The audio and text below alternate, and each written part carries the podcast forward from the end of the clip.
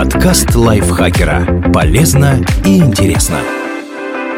Всем привет! Вы слушаете подкаст лайфхакера. Короткие лекции о продуктивности, мотивации, отношениях, здоровье, в общем, обо всем, что сделает вашу жизнь легче, проще и интереснее. Меня зовут Ирина Рогава, и сегодня я расскажу вам про главное правило жизни, которому учит философия Канта.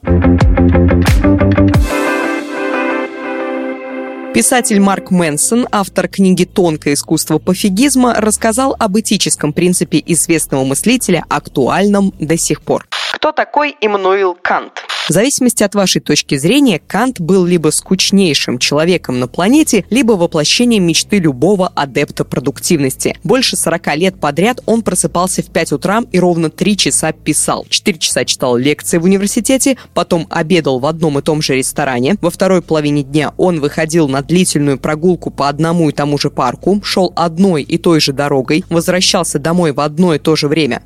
Каждый день. Кант всю жизнь провел в Кёнигсберге, нынешнем Калининграде. Он в буквальном смысле никогда не покидал город, хотя море было всего в часе езды, он никогда его не видел. Он настолько автоматизировал свои привычки, что соседи шутили. По нему можно сверять часы. Он выходил на ежедневную прогулку в 15.30, каждый вечер ужинал с одним и тем же другом, потом возвращался домой закончить работу и ложился спать в 22.00. Как не посмеяться над таким человеком? Ну и зануда. Серьезно, чувак, начни уже уже жить. Тем не менее, Кант был самым влиятельным мыслителем в современной истории. Он сделал больше для судьбы мира, чем многие короли и армии до и после него. Он так описал пространство-время, что это вдохновило Эйнштейна на открытие принципов относительности. Он впервые высказал идею, что у животных потенциально могут быть права. Он переосмыслил этику от начала до конца, не спровергнув идеи, которые были в основе западной цивилизации со времен Аристотеля. Демократическое общество, которое защищает права личности, частично его заслуга. Его учение о морали до сих пор обсуждают в университетах. Давайте и мы поговорим об этом человеке. Возможно, вы скажете, что это полная ерунда. Кому вообще есть до этого дело? Но в самих этих фразах проявление моральной философии. Произнося их, вы подвергаете сомнению ценность какого-то явления. Стоит ли оно вашего времени и внимания?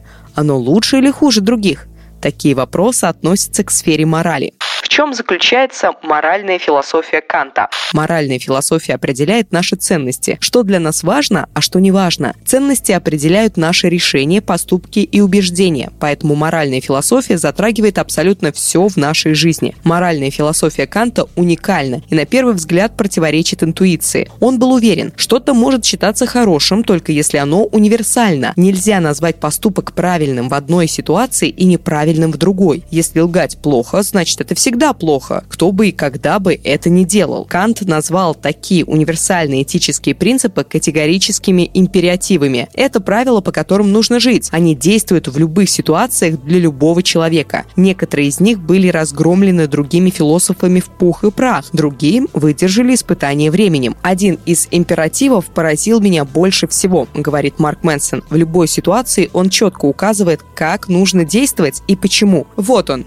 Поступай так, чтобы ты всегда относился к человечеству и в своем лице, и в лице всякого другого так же, как к цели, и никогда не относился бы к нему только как к средству. Ничего не понятно, но давайте притормозим на минутку. Кант считал, что рациональность священна. Под рациональностью здесь подразумевается не умение играть в шахматы или разгадывать судоку, а сознание. Насколько сейчас известно, мы единственный во Вселенной пример разумной самоорганизации. Единственный единственные существа, которые способны принимать решения, взвешивать варианты и оценивать моральные последствия своих действий. Значит, нам нужно относиться к этому серьезно. Значит, рациональность и охрана сознательного выбора должны быть основой моральных суждений. Что именно для этого делать? Переслушайте правила, которые я уже сказала. Как это касается нашей жизни? Давайте сформулируем правила более понятным языком. К человеку никогда нельзя относиться только как к средству для достижения какой-то цели.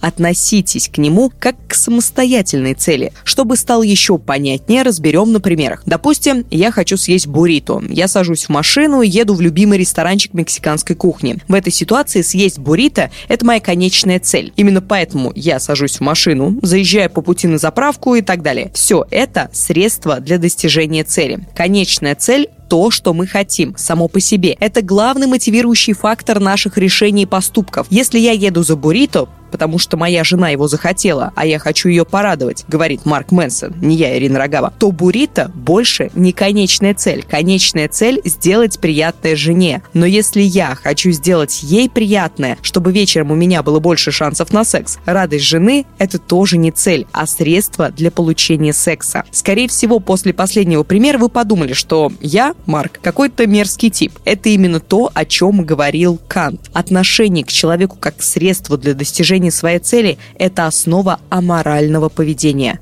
Проверим, применимо ли это правило к другим поступкам. Лгать неэтично, потому что вы дезориентируете человека для достижения собственных целей, то есть используете его как средство. Жульничать неэтично, потому что так вы подрываете ожидания других разумных существ. Вы относитесь к правилам, на которые согласились вместе с другими, как к средству для достижения своей цели. Прибегать к насилию неэтично по тем же правилам. Вы используете человека для достижения личных или политических целей. Что еще попадает под действие этого принципа?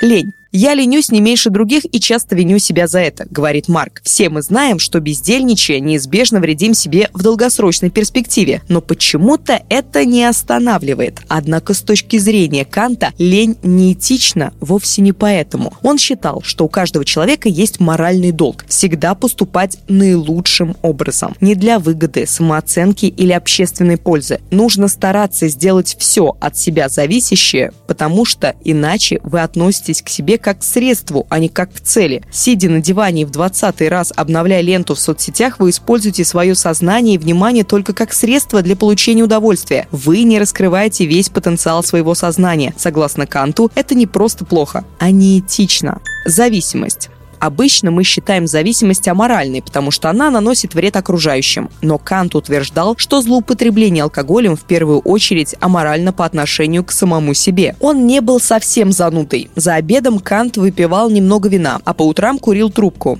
Он не выступал против всех удовольствий, он был против чистого эскапизма. Кант считал, что нужно смотреть проблемам в лицо, что страдание иногда оправдано и необходимо, поэтому использовать алкоголь или другие средства для того, чтобы убежать от жизни, неэтично. Вы используете свой рассудок и свободу как средство для достижения определенной цели, в данном случае, чтобы в очередной раз словить кайф. Желание угодить другим. Что ж тут неэтичного, скажете вы? Разве старание сделать людей счастливыми не проявление нравственности? Не в том случае, когда вы делаете это ради одобрения. Когда вы хотите угодить, ваши слова и поступки больше не отражают настоящие мысли и чувства. То есть вы используете самого себя для достижения цели. Но дальше хуже. Вы меняете свое поведение, чтобы понравиться другим. Манипулируете их представлениями о вас, чтобы получить одобрение. А значит, используйте их как средство для достижения цели. Это основа токсичных отношений. Манипуляции и принуждение. Даже когда вы лжете, но общаетесь с человеком, чтобы получить от него что-то без его четко выраженного согласия, вы ведете себя неэтично. Кант придавал много значения согласию. Он считал, что это единственная возможность для здоровых взаимоотношений между людьми. Для того времени это была радикальная идея, да и сегодня нам трудно ее принять. Сейчас вопрос согласия острее всего стоит в двух сферах. Во-первых, секс и романтические отношения.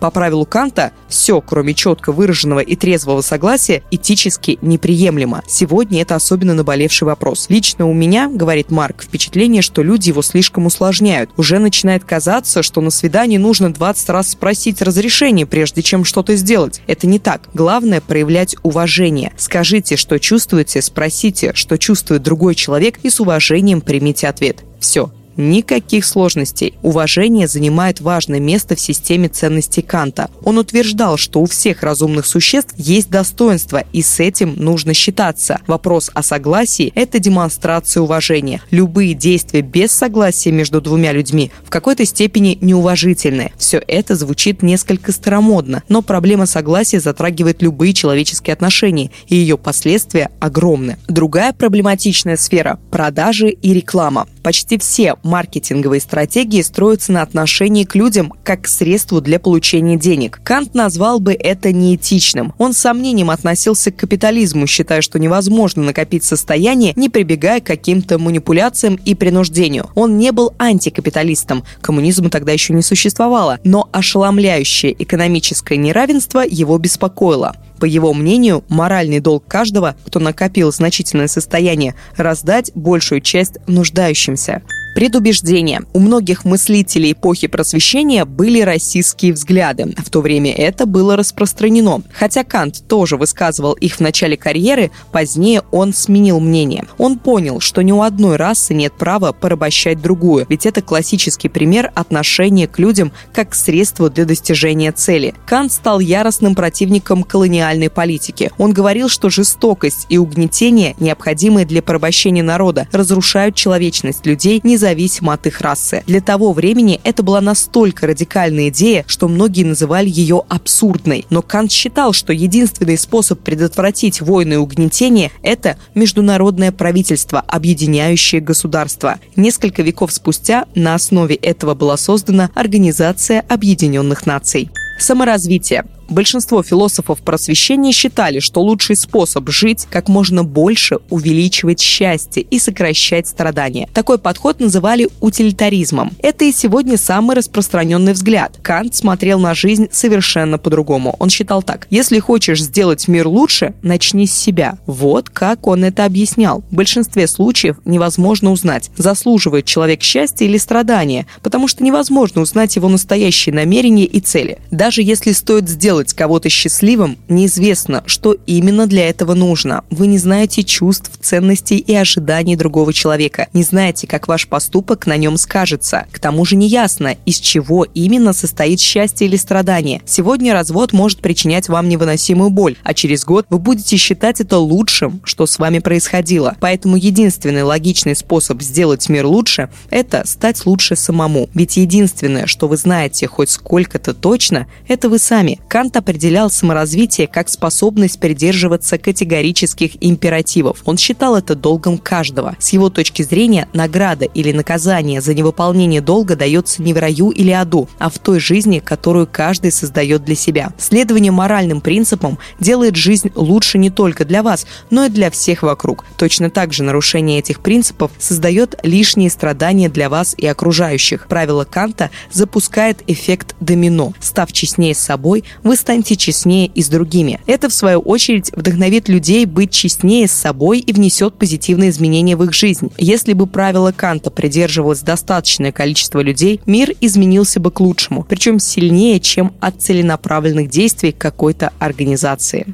Самоуважение. Уважение к себе и уважение к окружающим взаимосвязаны. Обращение с собственной психикой – это шаблон, который мы применяем для взаимодействия с другими людьми. Вы не добьетесь больших успехов с другими, пока не разберетесь с собой. Самоуважение не в том, чтобы лучше себя чувствовать. Это понимание своей ценности, понимание, что каждый человек, кем бы он ни был, заслуживает базовых прав и уважения. С точки зрения Канта, говорить себе, что ты ничего не стоящий кусок дерьма, так же неэтично, как говорить это другому человеку. Причинять вред себе так же отвратительно, как причинять вред окружающим. Поэтому любовь к себе и забота о себе – это не то, чему можно научиться, и не то, что можно практиковать, как говорят сегодня. Это то, что вы призваны культивировать в себе с точки зрения этики. Как это повлияло на Марка и как может повлиять на вас? Философия Канта, если глубоко в нее погрузиться, полна противоречий, но его первоначальные идеи настолько сильны, что, несомненно, изменили мир. И изменили Марка, когда он наткнулся на них год назад. Вот что он рассказывает. Большую часть времени в промежутке от 20 до 30 лет я потратил на некоторые пункты из вышеперечисленного списка. Мне казалось, они сделают мою жизнь лучше, но чем больше я к этому стремился, тем опустошеннее себя чувствовал. Чтение Канта стало озарением. Он открыл для меня удивительную вещь. Не так важно, что именно мы делаем, важна цель этих действий. Пока вы не нашли правильную цель, вы не найдете ничего стоящего. Кант не всегда был помешанным на распорядке занудой. В молодости он тоже любил повеселиться. Он засиживался допоздна с друзьями за вином и картами. Он поздно вставал, слишком много ел и устраивал большие вечеринки. Только в 40 Кант забросил все это и создал свой знаменитый распорядок. По его словам, он осознал нравственные последствия своих действий и решил, что больше не позволит себе растрачивать драгоценное время и силы. Кант называл это «развивать характер», то есть строить жизнь, стараясь максимально раскрыть свой потенциал. Он считал, что у большинства не получится развить характер до зрелого возраста. В молодости людей слишком соблазняют различные удовольствия, их бросают из стороны в сторону, от воодушевления к отчаянию и обратно. Мы слишком зациклены на накоплении средств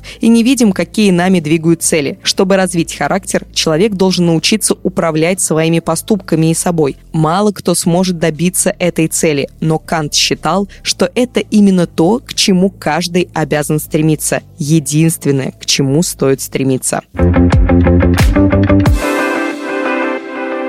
Очень крутой текст написал Елена Евстафьева. Надеюсь, вам было интересно это послушать. Если это так, не забывайте ставить лайки и звездочки нашему подкасту, делиться выпусками со своими друзьями в социальных сетях и заходить в наш чат подкаста Лайфхакера. Будем с вами там общаться. На этом я, Ирина Рогава, с вами прощаюсь. Пока-пока. Подкаст Лайфхакера. Полезно и интересно.